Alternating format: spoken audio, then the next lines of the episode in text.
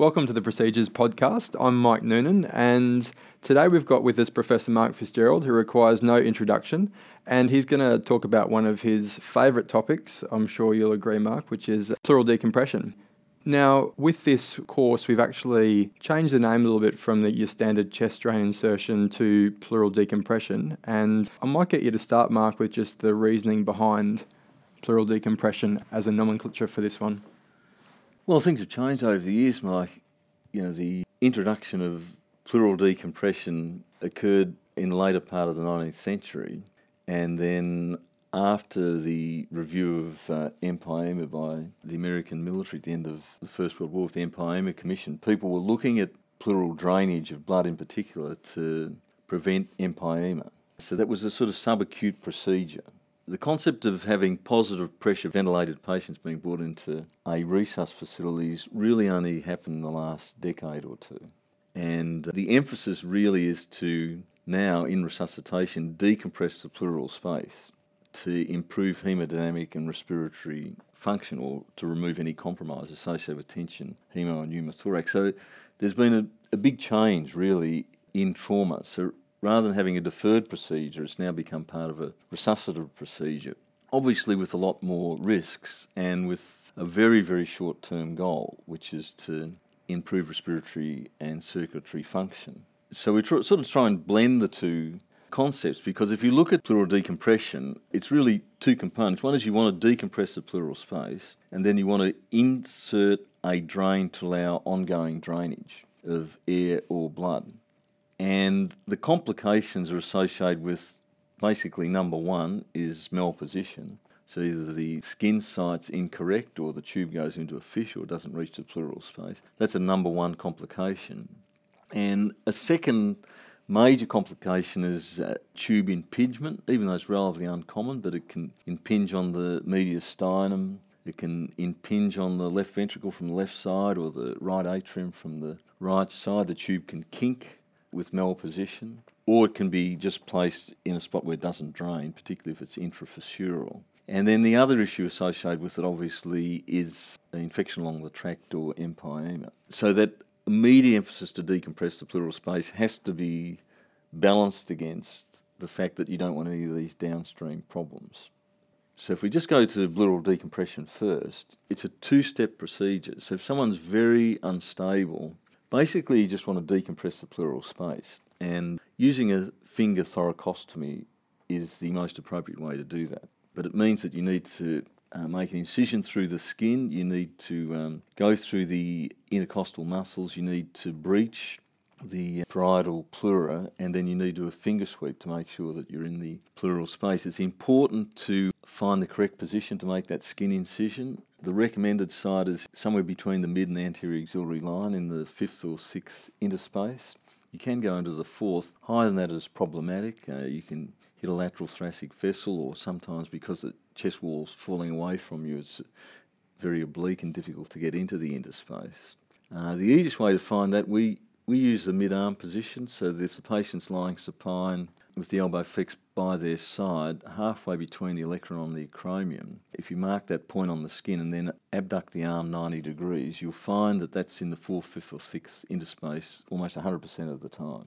And so we use biometric marking in the patient's own skeletal anatomy to find an appropriate site to put the chest drain in. And then having prepped the skin with or without local anaesthetic, depending on the circumstance and the conscious state of the patient and how dire the situation is, you need to make an incision at that point over the rib below the interspace that you're going to go to, so that the tract that you make is aimed obliquely and superiorly. If you make an incision that just goes perpendicular to the skin, most of the time if you insert a tube along that perpendicular tract, it will go into the fissure, and then it may not function properly. So what we want the tube to do is run on the outside or the surface of the lung, and we want it to run superiorly and posteriorly. And to do that, it needs to be inserted through an oblique incision so that the tube then follows that tract.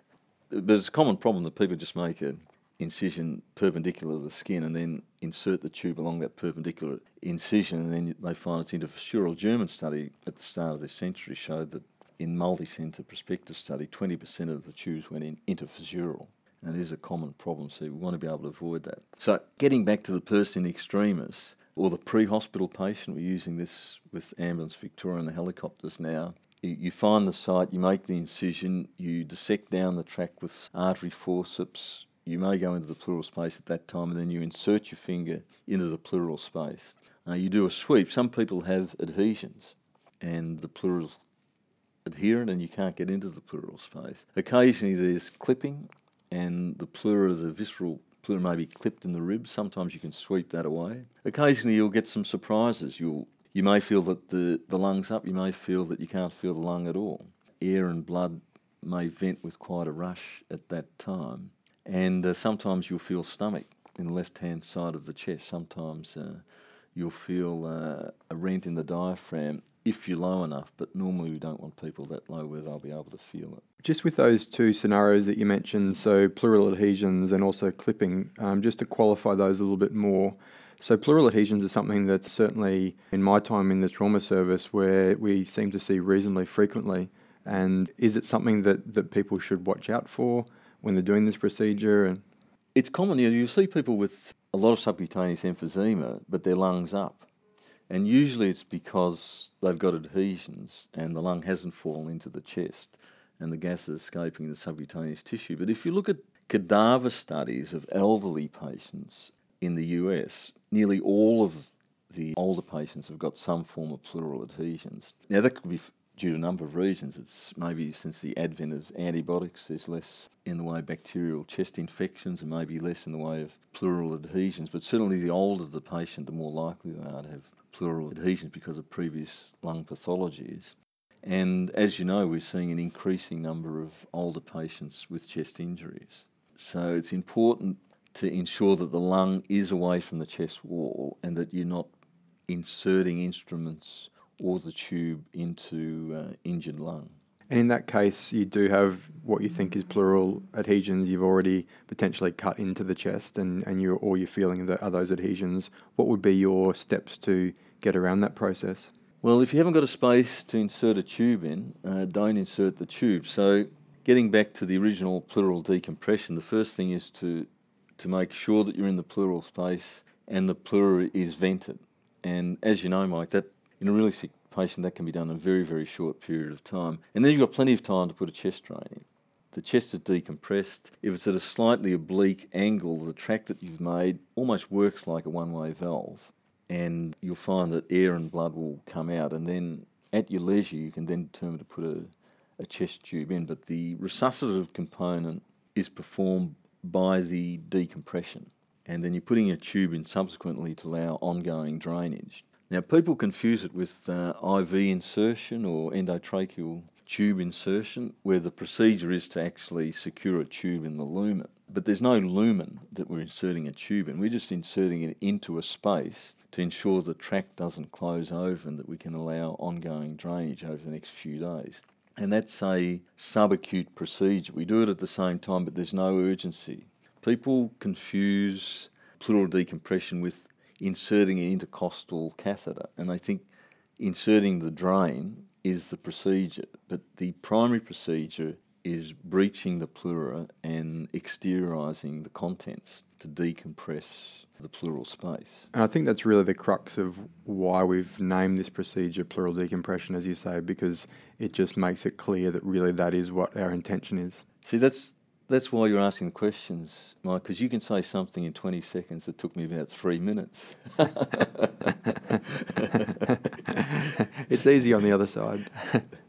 The pleural clipping that you're talking about, so obviously this is a very visual thing, but just for the audience who's listening, my understanding of this is really that a part of the lung, so the parietal pleura, is actually held in place by a couple of broken ribs or the fracture. Is that correct? It's common to have rib fractures on the lateral chest wall, and particularly in high-speed motor vehicle accidents, sometimes the arm is interposed between the car door and the chest wall. Sometimes it isn't, but the ribs buckle in, and as they buckle in, they can pick up the visceral pleura, and then as they then resume their sort of almost anatomical position, they paperclip that pleura, and the pleura over the surface of the lung gets caught up in the ribs as they return to the position. And usually there's a breach, and often there's a significant pneumothorax and sometimes an ongoing air leak with this. And obviously you won't see it on a chest x-ray, you just see surgical emphysema, perhaps some busted ribs, perhaps, if you're lucky, even though it's a supine chest x-ray, a pneumothorax. But you stick your finger in and you can sometimes feel just a tiny little bit of tethering of the visceral pleura, and you can attempt to sweep that away. You've talked a lot about the procedure, which is great, and about the indications in terms of moving forward from fractured ribs and obviously subcut emphysema, etc. Are you able just to walk us through your personal algorithm for when this procedure is indicated? And this is a very common thing that we do in the emergency department, but I think there's certainly been some, in my experience going through working with you in the trauma unit, a bit more nuance around how it's actually indicated. And what I mean by that is, obviously we're often, the case is brought to us where you've got a supine chest x-ray and you've got some subcut emphysema, and the question of whether a chest tube should be inserted pre or post CT, yep, and how that actually fits into then your downstream thinking, where the chest x-ray fits in, where the CT fits in. Yeah, as you're aware, Mike, it's easy for the procedurals to drive the procedure rather than the patient. It's just that people have procedural focus and they want to perform a procedure. And most of the time it's in the interest of the patient, but sometimes you have to modify the procedure in the best interest of the patient. So I'll give you an example. Maybe the person's got a blown pupil and they've got diminished air entry on the right, and you wish to get a CT scan as soon as possible. The patient might have already gone straight onto the scanner, or they're going to only stop briefly in a receiving bay and get scanned. We know that it takes about 11 minutes at least, up to 14 minutes, to put a chest drain in. So in this particular patient, you may decide just on the area where there's diminished air entry and such like, particularly if the person's compromised in a respiratory fashion hemodynamically, just to decompress the pleural space and not put a drain in at all, so that you can go ahead and get that head CT scan, because you're probably not going to scan the rest of the patient. You're probably just going to do the head scan, and then you can go to the OR for craniotomy, and then you can put the tube in up in the operating room. So you can actually defer the chest tube for these time-critical issues, particularly if they need immediate operative intervention. Now, that's rare, but it occasionally happens. And it's one of the reasons why we don't want chest drains inserted pre-hospital, because it's just going to delay things, we know, by at least 10 minutes, while decompressing the pleural space is a temporising thing.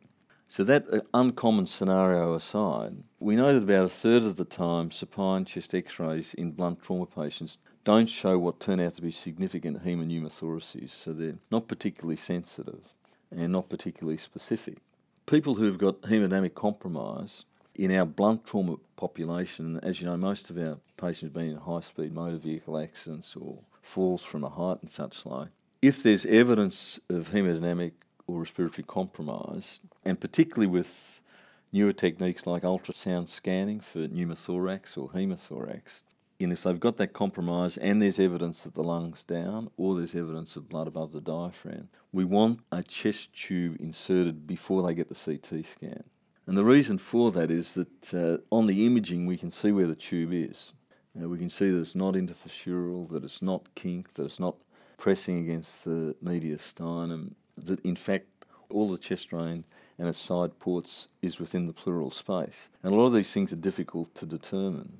But if you can see the drain on the subsequent primary CT scan, it really does help with subsequent management of the patient. Yeah, and I think that's something that certainly I've taken away from working in the trauma service and seeing on the other side, is that you, in the emergency department, you often don't understand the downstream complications. And as I think you've mentioned in some of our procedural videos, this is really a 2 or 3 week course for the patient. The chest drain stays in for 3 to 5 days, and then they have some ongoing sequela and management of this chest that's been decompressed and subsequently drained. And knowing where that tube is when you've got a patient in intensive care day 3 with a drain that's no longer swinging is actually a really important thing to know. I'll give you 2 good examples. One is a patient with a persistent tachycardia after chest tube insertion and multiple trauma. And in fact, the CT shows a chest drain pressing against the right atrium and obstructing venous return. And withdrawing the tube, the tachycardia resolved. Another patient had a chest drain put in on the left-hand side and it's gone anteriorly, and the patient immediately dropped their blood pressure In fact, on ECG had tombstone elevation anteriorly on the ECG, and the tube had gone anteriorly, kinked at the pericardial reflection, was pressing, presuming, on the LAD. And once the drain was removed, the ECG went back to normal. And the patient did have a small troponin rise, but subsequently did fine. Good case to know where the tube is. But it just helps in planning. And as you say, in the average chest drain insertion here takes between 11 and 14 minutes. The actual time from skin incision to insertion of the drain is usually about a minute. And then the chest drain's in for, on average, about three and a half days, sometimes longer. If they get empyema, it usually occurs between 10 and 14 days after the procedure. We follow them up in the clinic after discharge until about 3 weeks after the injury. And so it's really important to have an aseptic technique, to take your time, to insert the drain, carefully to secure it appropriately, and I'll come to that shortly, to remove any downstream consequences. And as you know, our empyema rate at the moment is running at about 0.5%. We've been able to reduce that significantly in the last 4 or 5 years using a standardised technique and checklist.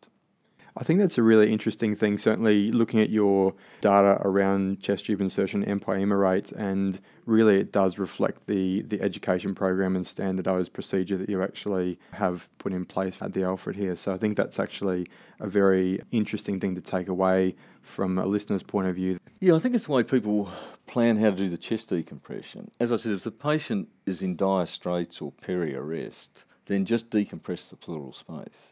And that's a separate procedure to putting in a chest drain. So if I'm worried about a patient, the patient, as I said, has got Zippo blood pressure and they're intubated, you can just put some prep over the skin, make sure you're in the right space using that position marking, abduct the arm, make an incision in the chest wall, insert your finger into the pleural space. That is the procedure.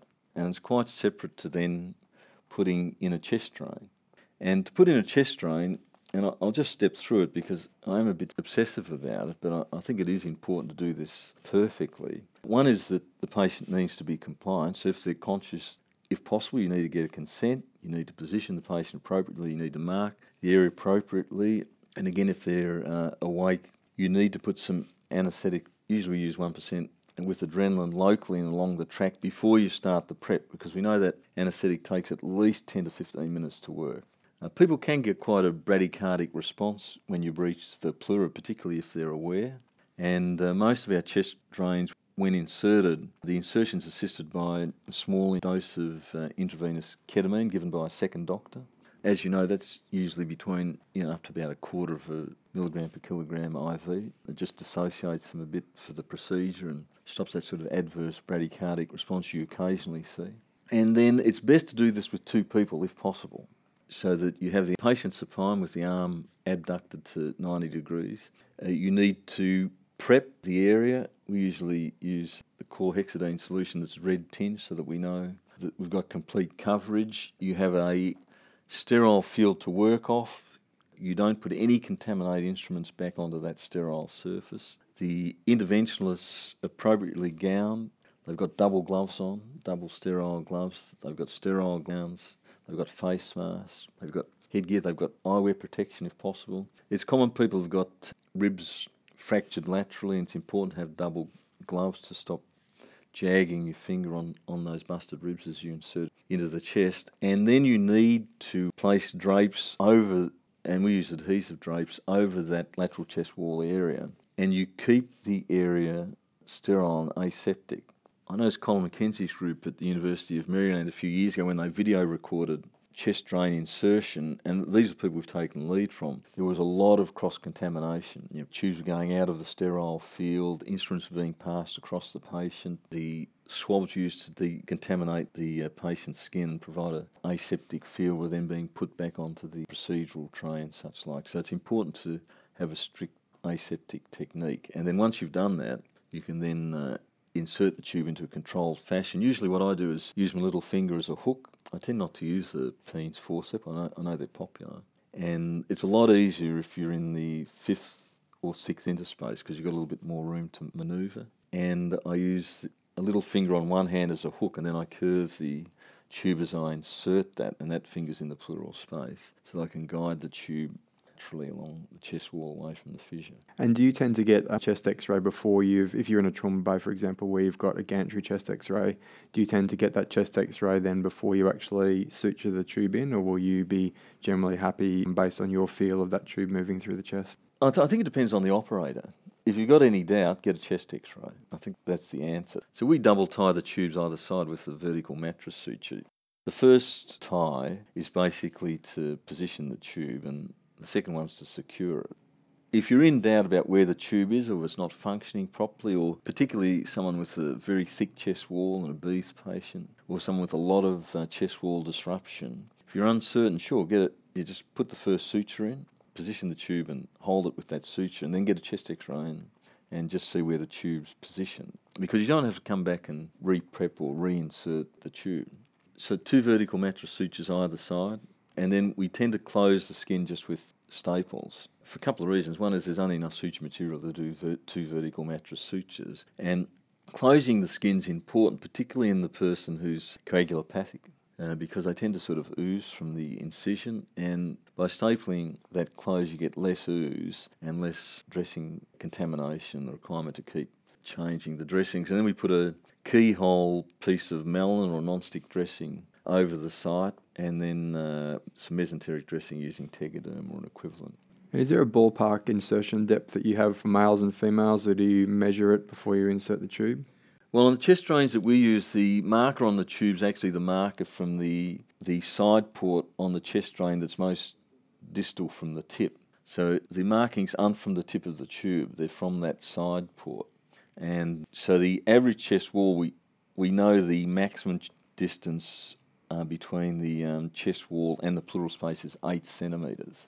And it varies. It's between about 2.5 centimetres and 8 centimetres in most adults. So there's quite a discrepancy. So in most patients, to be sure that it's in the pleural space, that side port, you need to be about 10 centimetres. Yeah, so the skin marking has to be 10 centimetres. But you'll find in some really small people or thin people, that can get down to about 8 to 6, but that's uncommon. Yeah, as a rough rule of thumb, in the average 70, 75 kilogram person, the skin marking will be 10 centimetres on the tube.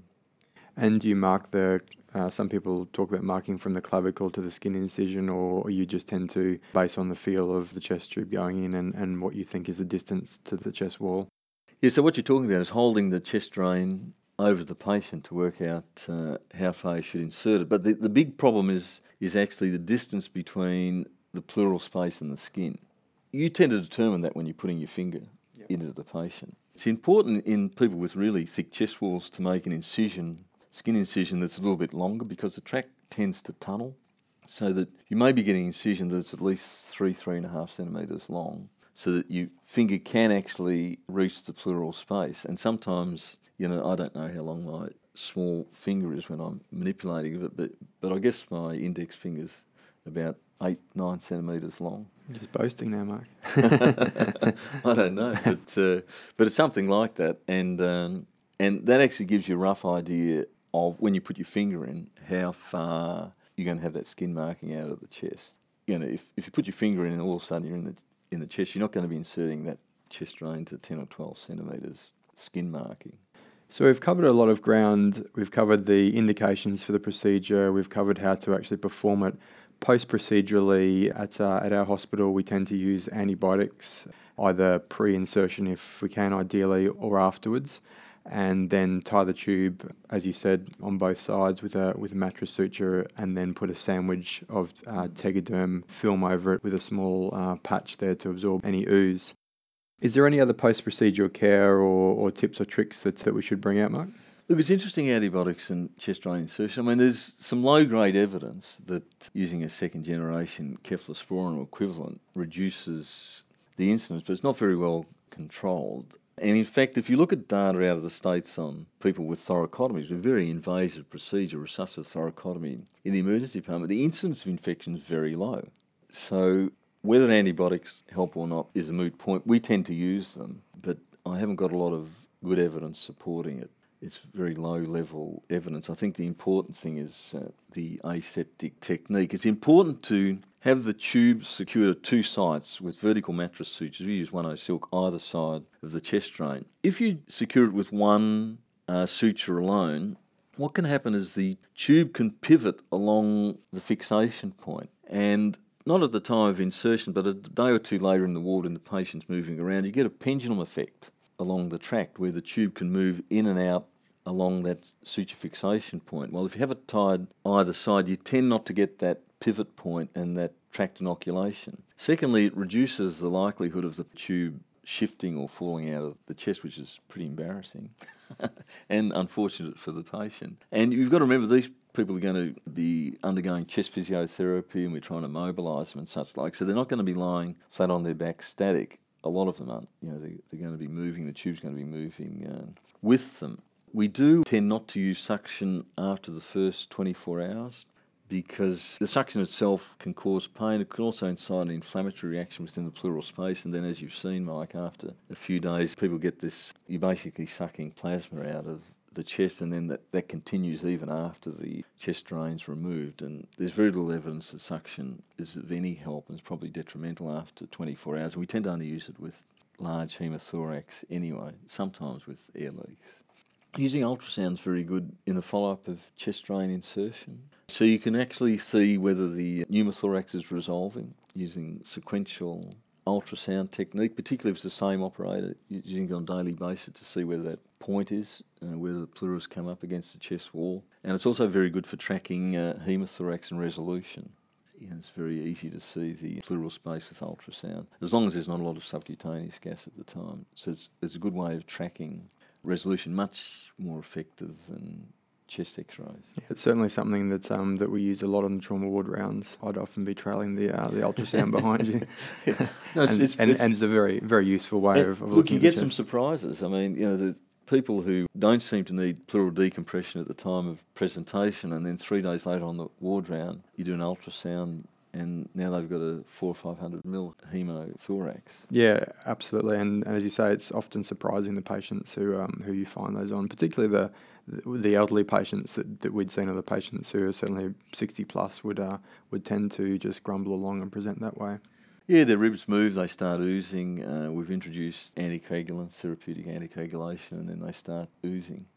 So we've covered a lot of ground, and I think just in summary, obviously we need to break this procedure up into two parts, as you said, Mark. So we need to break this up into pleural decompression, which should be done relatively rapidly, and certainly for me, I think probably have a low threshold for doing that in a patient, particularly who's unstable, but patient who you believe actually has a requirement for that. And then the second part to the procedure, which is the insertion of the pleural drain, which, as you have very eloquently mentioned, needs to be have some time taken over it, and is really the part that it will allow the ongoing drainage of whatever fluid or air is there, and the part which will probably cause them the most morbidity. Well, I'm sure we could sit here and talk all day about chest trauma, Mark, being your pet topic and something that I've found very interesting.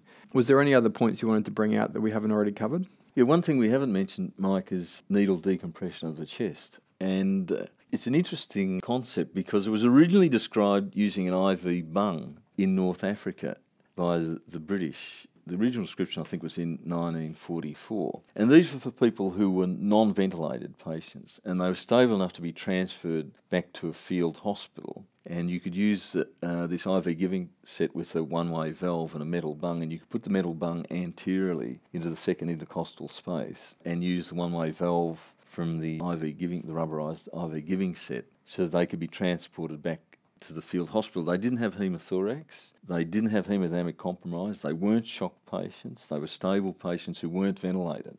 And then all of a sudden, needle decompression got morphed into a resuscitative technique in ventilated patients, where it's absolutely critical to decompress the pleural space.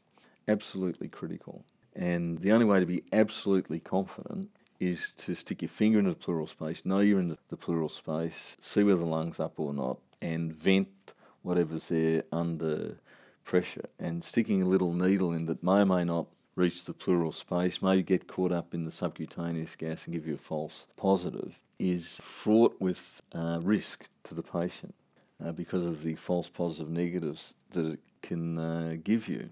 Now, I understand that someone is in the back of Beyond, which is just slightly west of Collingwood there, and they may have no other means of decompressing the chest, and they decide to use an intravenous cannula to do it. And I think, well, you've got to use what you've got when things are limited. But in hospital, the way to decompress pleural space is with a scalpel, artery forceps and a finger.